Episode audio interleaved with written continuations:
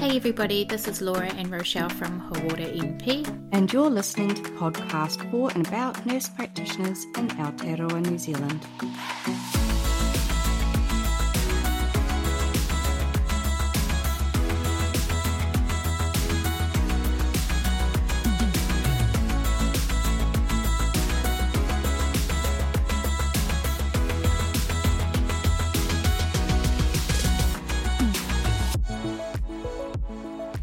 Hi, this is Laura. And I'm Rochelle, and we are Hauora NP. And this is episode four The Primary Care Nurse Practitioner. So, Laura, how do you feel after releasing our first three episodes? Very excited. It's been quite an experience getting all the feedback. How are you feeling? Yeah, I'm feeling really the same as you, excited about what the future of Hauora NP will be for our listeners. I'm really excited and quite blown away by the feedback that we've got as well from like what's coming in via Instagram and on the NPNZ page on Facebook as well as LinkedIn. It's just been awesome. Most definitely. It's very exciting for our future episodes, getting a few people interviewed and just having to think about what we're going to do going forward agree. And it's kind of brought on a lot of ideas around people wanting to join our podcast, hasn't it? Like be guests on it. Yeah, lots of great ideas people have brought forward. So, this episode, we're going to be discussing um, something that both of us are very familiar with, which is the primary care nurse practitioner. So, I looked at the WHO definition of primary care, and it says Primary care is a model of care that supports first contact, accessible, continuous, comprehensive, and coordinated person focused care, aims to optimize population health and reduce disparities and inequities across the population. Would you kind of agree with that is what primary care is for you, Laura? In a nutshell, yes. So obviously there's going to be a lot more to it than just that. There's a there's the lived experience of primary care is obviously more than that, but I think if you're breaking it down to essentially what it is and what we're offering, then yes, it's the often the first port of call for most patients. And we talked a little bit about this in our first episode, but I don't know about you, Laura. When I was a registered nurse, my colleagues would often ask me what I actually did in primary care. There was kind of no understanding of what healthcare was outside of the hospital setting. Yeah, a lot of people think it's essentially a bit of health promotion. Mm-hmm. They're like, you're before the ambulance at the bottom of the cliff, you're the people that stop them from getting there. But we can all agree in primary care that doesn't cover even part of what mm, we do. I agree. And I remember particularly on one mini occasion as a nurse going out and was with nursing colleagues and I made a reference about writing patient notes. And one of my nurse friends looked at me and she was like, What do you have to write notes for? If only she knows. so well tell me a little bit about what primary care is for our listeners. Hey, I obviously know, but a lot of our listeners won't or may not know primary care, well, for me, it's about having like a really big understanding of the whole aspects that influence the health of the patient is definitely a lot of patient contact. Of course, there's always going to be things like you mentioned, like the paperwork. It's, it's just looking at everything from a whole, looking at things like healthy habits, the things that might be creating issues with their health. It can range from a baby one minute who's just been born and you're doing a general check right through the lifespan. Mm, agree. I looked at a US piece of literature and it talked about what primary care and the role of NP looks like within primary care. So this is quite a mouthful and I'll have to find if anyone really interested I'll have to find the piece out. I think it was quite recent as well. It was kind of within the last 5 years I think, maybe going back 10.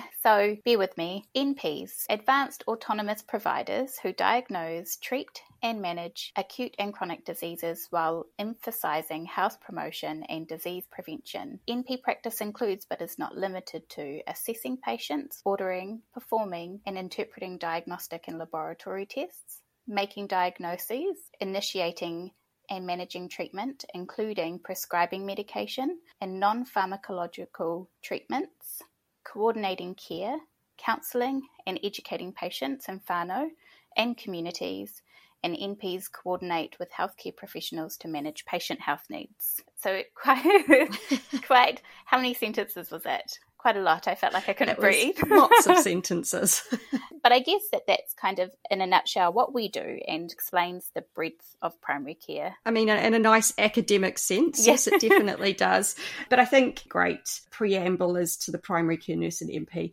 Obviously, it doesn't give the feeling that we have in terms of connection to our patients because that to me is a huge part of it as well. Every day is kind of a journey mm. in terms of who you're seeing and the different kind of journey that you go on with each and every person. And it doesn't nearly identify the diversity of the role, as you alluded to the age Absolutely. demographic and well the widest demographic that you serve in primary care too hey and the complexity of patient morbidities essentially yeah well. e- exactly so i mean often we'll get patients coming to us who are in good health who are going to be starting on a journey of fertility That's or right. maybe then we get a patient you know so there's there's there's such a range of of things that we see and and it's not all disease and illness mm. and yes there is prevention in there too but people are often seeing us also at very positive times in their life too so true, yeah. we essentially are guiding people through their their, their life journey essentially. Mm. And you'll often hear this term, won't you, like across the lifespan in primary care,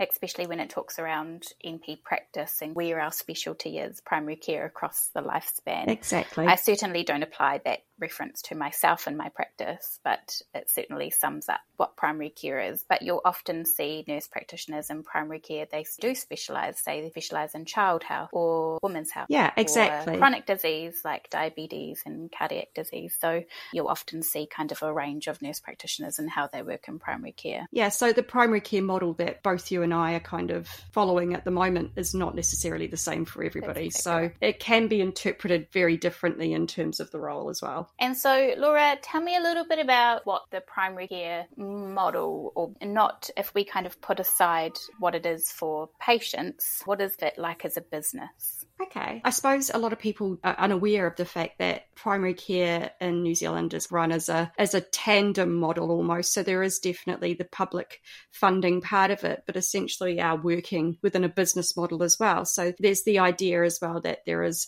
income that needs to be brought into the practice, whether mm-hmm. whatever way that looks, and, and that might vary based on where you're working too. So for instance, Rochelle, I know that you're at a, a low income practice, but right. uh, um, so that your funding model might look different to my practice. That might not be. That's right. And for our listeners, that's called a very low cost access clinic. Clinics can opt in depending on some options that are available to them and some criteria that has to support that service for their clinic. But essentially, it does apply a, a lower fee to patients coming in for their reviews. Exactly. And obviously, there's other areas that we need to kind of consider in terms of income, like a patient that's coming in with, say, has had an accident mm-hmm. and has hurt themselves themselves, then we'll be looking at things like ACC. There's the patients that we're treating in the community, like those that are coming in under POAC, which is a scheme where we treat them in the community essentially, even though there is a possibility that maybe they should be going to hospital as well. So it's utilizing different funding methods too. Mm-hmm. Yeah, and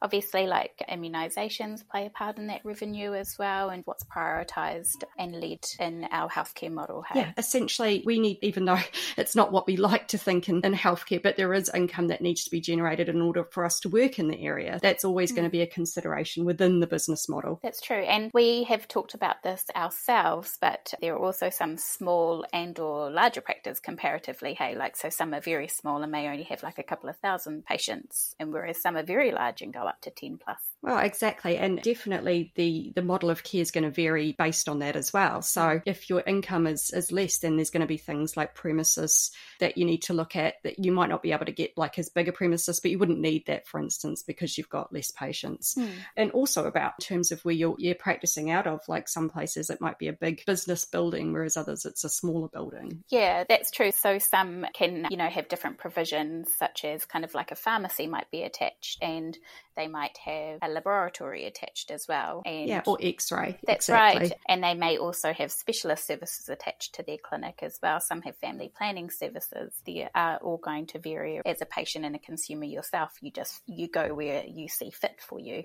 But yeah. also, some people have no option, especially in rural areas. Oh, exactly, exactly. That's a very good point, actually. So, you know, I suppose in the urban areas that we work, um, a lot of people can opt to because they want to or they like bigger practices to go to those bigger practices. Mm. But um, and then some people might prefer the smaller, more family style practice, you know, seeing the medical person that they've seen or nurse practitioner that they've seen for a number of years, the one they're familiar with, that instead of having the choice of seeing different practitioners. So, yeah, and you know, I take for granted this. Like, just as we're having this conversation, I think of myself being from Dargaville and how you just do have limited resources. Like, Northland is a huge area that's got an under resourced community essentially for the populations they have. And for like pregnancy, so you're wanting a hospital birth, you have to get to Whangarei, and that's like a 40 minute drive. And we could argue that places in Auckland are a 40 minute drive.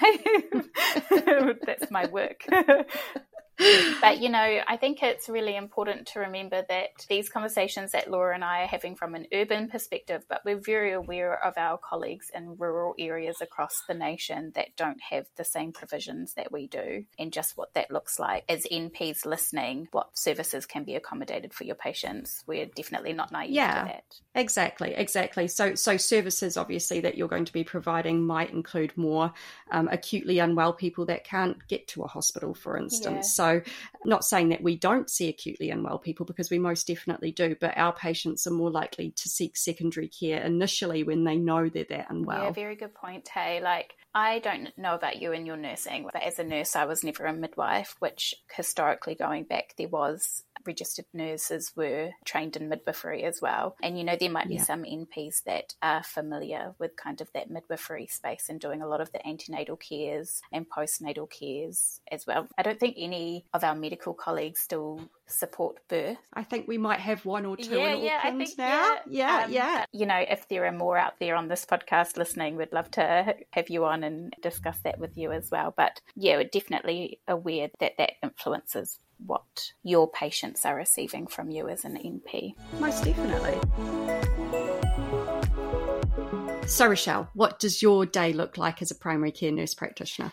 So I have two roles. Both are in primary care, but one is non clinical and the other is clinical. So on my clinical day, I would come into work. We have a 15 to 30 minute huddle in the morning, and then I start my consults at 9.30. And then the model that I provide for my patients is I have 20 minute appointments, and I have about three or four of those back to back, and then I have a half an hour break, and then I have another four to five, I think, and then I have a lunch break, and that's an hour for paper work and my lunch break. And then I see six patients, uh, 20 minute appointments again. And then I have a half an hour break. So that's paperwork time and my own break time. And then another three, I think, patients on the end, and then I finish up and I have a, a good 20 minutes paperwork at the end of the day before I finish at 4.30. And so I'm aware that I'm very privileged to be able to finish work at 4.30 and start at start consulting at 9.30. But at this stage of my life, being a mother to a young child, that, that that's kind of all I can give in that space. And then if I work uh, Friday, which I work every fortnight Friday clinical, I do a slightly different model, but the same 20 minute appointments with sufficient time for a break and paperwork. And then in terms of what I see, it varies. Sometimes I can be doing behavioural assessments for concerned patients of, you know, their small preschool children, mostly preschool children. I think school age children are kind of caught within the education model, but normally it's preschool children, or I'll see um, like chronic conditions, diabetes, congestive heart failure, COPD,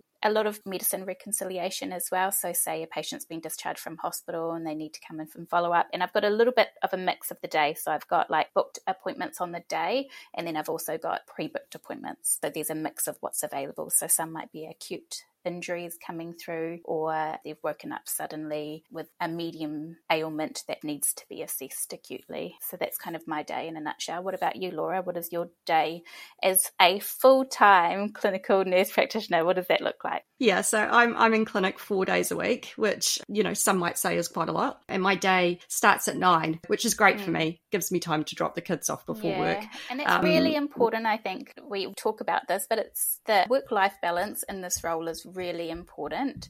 You're not going to be any yeah. benefit to anybody if you're rushing everywhere. Accommodating your yeah. work day is important in the scheme of your longevity in primary care. Definitely. And I very much appreciate being able to do that every yeah. morning. It's quite a nice part of my day seeing the children off at mm. school and then start at nine o'clock. And I have booked appointments. My template essentially looks like three booked appointments and then a break. How long are your appointments? Um, just the booked appointments are 15 minutes and I get a 15 minute break. So essentially it's 20 yeah. minutes per person. And that covers things like uh, getting the notes and hopefully, depending on, yeah. on how long I spend with each person, which obviously can vary a yeah. lot. Like you, the patients that I see are very similar. So, you know, one minute I can be seeing a newborn um, and I might get longer for the six week mm-hmm. check, mm-hmm. 30 minutes, for instance, for that. The next person I'm seeing, I'm dealing with a back mm. injury, mm. lots and lots yeah, of back yeah. injuries in primary care. Yeah. exactly. And then I might be seeing a patient who's in menopause that wants to talk about that. So there's a whole range of different patients I see. I make sure that I have a one hour lunch mm. break, and that helps me in terms of keeping a good balance to the day Sometimes I'll go for a walk during that time. I have morning tea break. We have a huddle every mm. At the huddle, it's kind of a group team meeting where we sit with all our colleagues and talk about what the day is going to bring, any issues that might be coming up. So that's quite valuable as well. And I think that there are other places that also do huddles. It's it's definitely not unique to our practice. Yeah. I think um, what we um, used to historically see is kind of more regular or weekly meetings, but those day to day catch ups are really important. Like it could look like, you know, being informed that flu vaccines have arrived arrived or we don't have any of this supplied and you know these patients might need to be rescheduled. It's kind of a forward planning isn't it? So that you just get cohesive yeah. care for the patient. Yeah we need everyone on the same page in terms of what's happening. It's good to know from the other side like is there an administration staff uh, member away yeah. and they're under the That's pump? right. it's a great way of connecting all of the teams smaller together. teams. Yeah agree. So i know that you mentioned you have time in your day for all of your paperwork. I laugh because my notes are so long and I do, I, I honestly don't attempt to make them that long, but they just are. And I just haven't found a way to improve it. But also, I don't want to compromise no, what I'm doing. Enough. So, yeah, I definitely have a lot of paperwork time to curate those notes. But also, hmm. I'm kind of prompting myself with different tasks, recalls, reminders, whatever, or kind of in that time doing inbox management. Yeah. Anything that kind of I've put on my to do list. And because I do only work that one day clinical, I am care planning with the patients that I'm seeing. So, an instance, if I'm yeah. organising a blood test, I'm letting them know that I'm not actually going to see this until a week later. What's my plan in the interim? And if there is an abnormal result, what, what's going to oh, happen? Yeah, so that's that? that part. Yeah, so yeah, so the fact that you've got so long between shifts can mean that maybe the next day you need someone else that's to catch right. up. So I do have to kind of make sure that my planning is accommodating patient needs as well as my own as a health provider and covering all of those aspects as well. And I think I won't be alone in that. Anyone else listening, they'll see the same challenges and will practice similarly. And I mean, essentially, there's also the need for extra things too, like writing really good referrals mm. to secondary yeah, care or other health providers takes a long time too. You don't want to be staying for hours after yeah. work. So that extra time is, is essential for doing that. Did you negotiate the extra time in your role? Is that something you spoke about earlier? I did. So as an NP intern, I did 30 minute appointments. 30 minute appointments is wonderful, but I don't think it's sustainable for me personally and, and the volume of patients that are needing to be seen as well. So I think, yeah, I negotiated 20 minute appointments. And to be quite frank, Laura, I am always running late. I am running about five minutes late. And if I have an admission, I'm running 15 minutes later. But I also give that time back to my patients as well. And I don't think that if you were to see me and you've waited five minutes, I think the care that you're receiving in the room reflects what I'm doing in those 20 minutes and why I often take longer as well. It's quite a challenge to listen, isn't it? And um, it takes time to be able to listen to our patients. And also, as well, when we're under the pump, you know, we want to still be giving everyone our full attention. So, what about you, Laura? Did you negotiate for your 20 minute appointment? Yeah, I worked to it slowly. So, like you, I had the 30 minutes mm-hmm. initially, mm-hmm. and I didn't all of a sudden say, oh, okay, I'm ready for the 20 minutes now, let's go there. I actually moved it very slowly. So, I started with the first thing in the mm-hmm. morning. So, I knew that first thing in the morning, I was becoming more efficient. It was more about being able to do my notes faster yeah. or being able to generate lab forms faster. It was about, you know, my own ability to do these things a little and bit And we quicker. talk so, about our own clinical examinations that get more more efficient. So our neuro exactly. exams suddenly go from 15 minutes to maybe like a good solid five minutes. exactly the classic neuro exam yeah. man that, that can be a long one you know all of a sudden as you as you know them better and you can you know you've got your routine better you can quickly do them better so yeah so obviously i started by taking all my morning appointments back to 20 minutes and then i slowly moved throughout the day but actually i have kept the last part of my day only the last hour and a half as longer appointments because that means I can catch up on some of the stuff I haven't managed to get to throughout the day. Or if I have been running late, then I've got that buffer as well. So that kind of relieves the overall feeling of stress that can occur when you're so busy. And I think, like you say, it impacts the end of the day more positively. So you don't feel like you're rushing out of the door and things can be compromised because of that. So it gives, again, that work life balance. It, it allows you to decompartmentalize at the end of the day and then go home to your family and what any other NP would be doing. So it kind of offers that, right, I can finish at the end of the day. This is me, I'm done. I'll pick this back up tomorrow. Just on a compared note,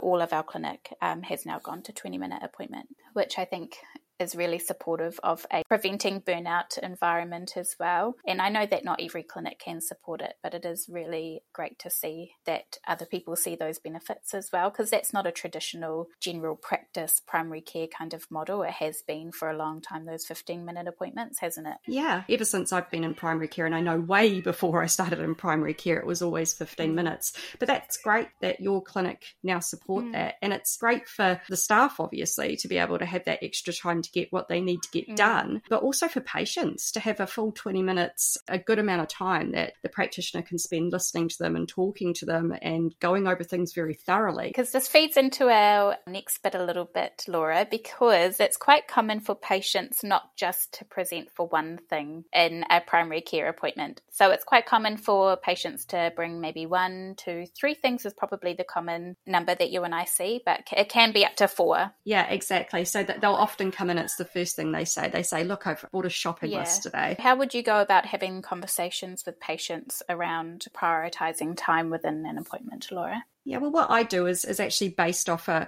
one of my medical colleagues gave me some really good advice when I first started because I noticed it a lot and I didn't feel like I could give each item Issue. the attention yeah. that it deserved. So I talked to them about how I could manage it and they suggested that at the beginning of the consult, if that's something that comes up, you first say, okay, well, let's go through those now. Let's have a chat about each one, essentially negotiate with them as to what they think is the most important thing, the things that can be covered. And then you talk about the fact that it all doesn't need to be covered in one day and that you want to give each part the attention that it deserves. Maybe they might need to come back for a follow up, but also as well taking into account that sometimes these things can run into each other. So maybe they do have two or three complaints, but two of them are linked yeah, like in terms of the diagnosis. yeah. running in together. And it might be ideal to maybe ask the patient to see that list as well. Eh? Did these conversations required practice, Laura? Did you just get better at them the more you did them? Because obviously we see this. Oh, yeah. Often they'd come in and, and they'd be like, "Look, okay, I've got a shopping list. Let's let's get on with this." But I, I kind of learned very quickly that something that needs to happen with each consult is talking first off about what the expectations can be met realistically within the consult. Now it's just an automatic part of each consult for me. There's a kind of preamble and a discussion and amongst like introductions, etc., on what each person can expect. And we talked a little bit about in our last episode what our hips suggested around these conversations that can cause some personal tension, especially when we're trying to establish therapeutic relationships with patients. We don't want to be compromising that at all. And especially exactly. if you feel that this conversation is going to generate those tensions, then it's ideal to maybe write down what you want to say, read over it, practice it, have someone else look at it, maybe a colleague as well. I'm sure every listener, nurse practitioner, has another nurse practitioner that they might be in regular contact with. And if they don't, I would definitely suggest hopping onto NPNZ and finding one one to do so.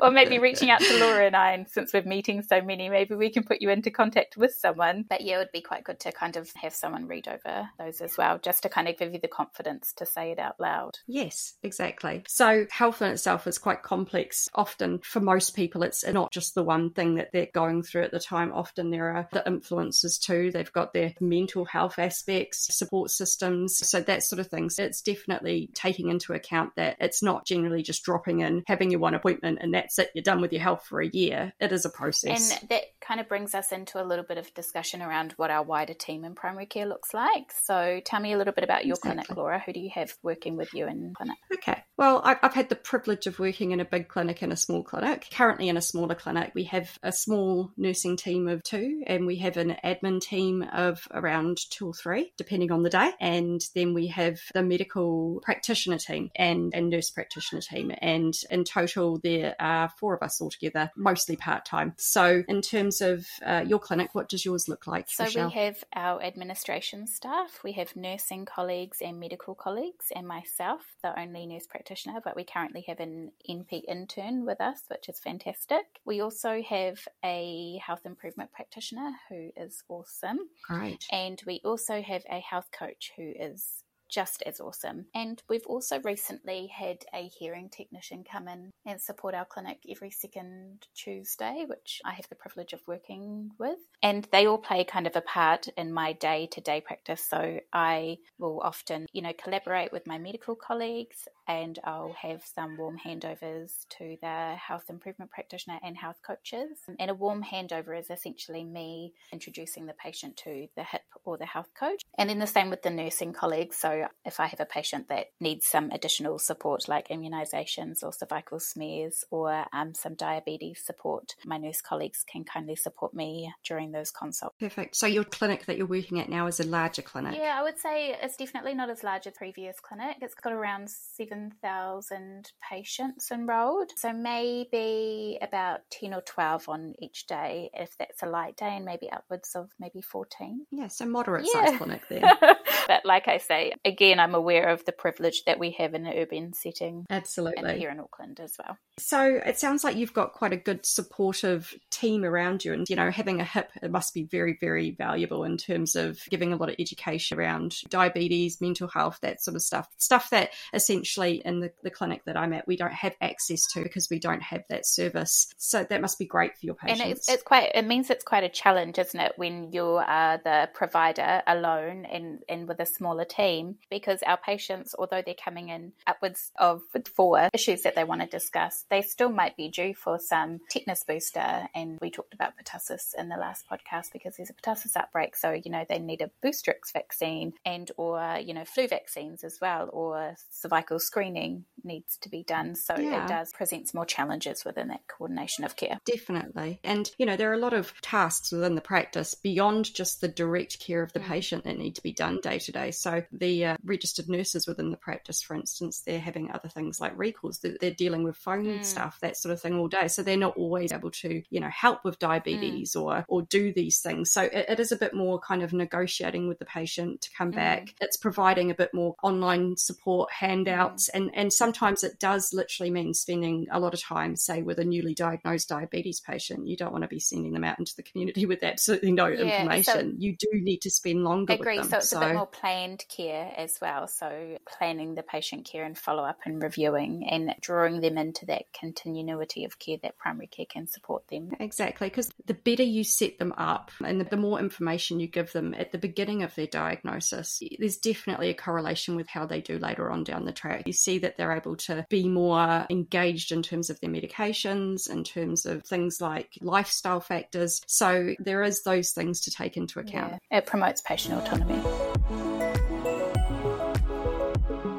Obviously, we've seen a few changes in the last few years in terms of primary care as well. We've noticed that with COVID, there's been a, a big switch over. It was probably inevitably going to happen, but in terms of things like the use of telehealth and the use of video consulting, which is a part of primary care that we've had to get quite used to very quickly. Patients can now have appointments via the telephone. There was a bit of a push to stop this initially, I know that, just because essentially you're taking out the whole physical examination of the patient. But there's definitely a lot you can do over the phone. You can get a good history, good triage of the patient, things like mental health. I mean, even though you're not getting the physical cues from the patient, there is a lot in terms of follow up that you can do over and the I phone. And I think it's important to be able to cater to the patient's needs. If they need a telehealth appointment, say, you and I, Laura, we've got children, our children just can't go anywhere, they're sick in a world of COVID. We would have had to swab them myself. Otherwise, I could just stay home and have a phone consult. You know, we do have to provide what's best for the patient, and sometimes a physical examination will need to be done. And, and, you know, that's part of those discussions with the patient. But we can do exactly. a lot more over telehealth. And you and I are most yeah. comfortable with it because we were NP interns coming in before COVID. So we were very well versed with telehealth. But some of our other colleagues won't be, and they haven't always been. And so this transition might be more difficult for them. Exactly. So looking at a lot of rashes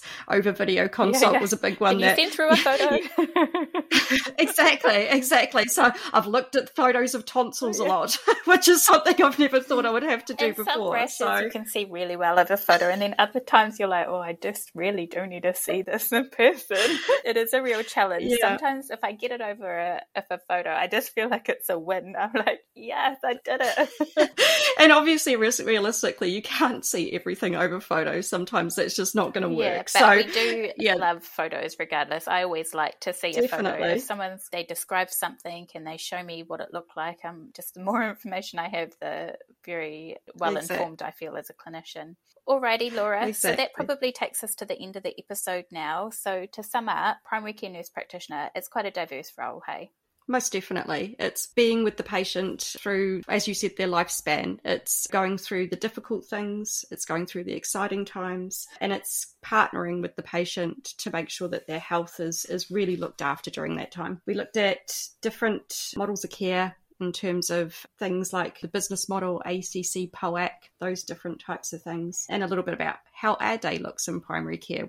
So, Laura, what can we expect next week? So, next week will be a good one. We're going to be talking about the NP and the wider care network within primary care. So, looking at physiotherapists, looking at pharmacists, all those resources that we can um, access outside of the primary care clinic. Awesome. Sounds like a great episode if I'm not biased myself. for now, thanks for listening, and we'll catch you on the next episode. Ka kite. Bye.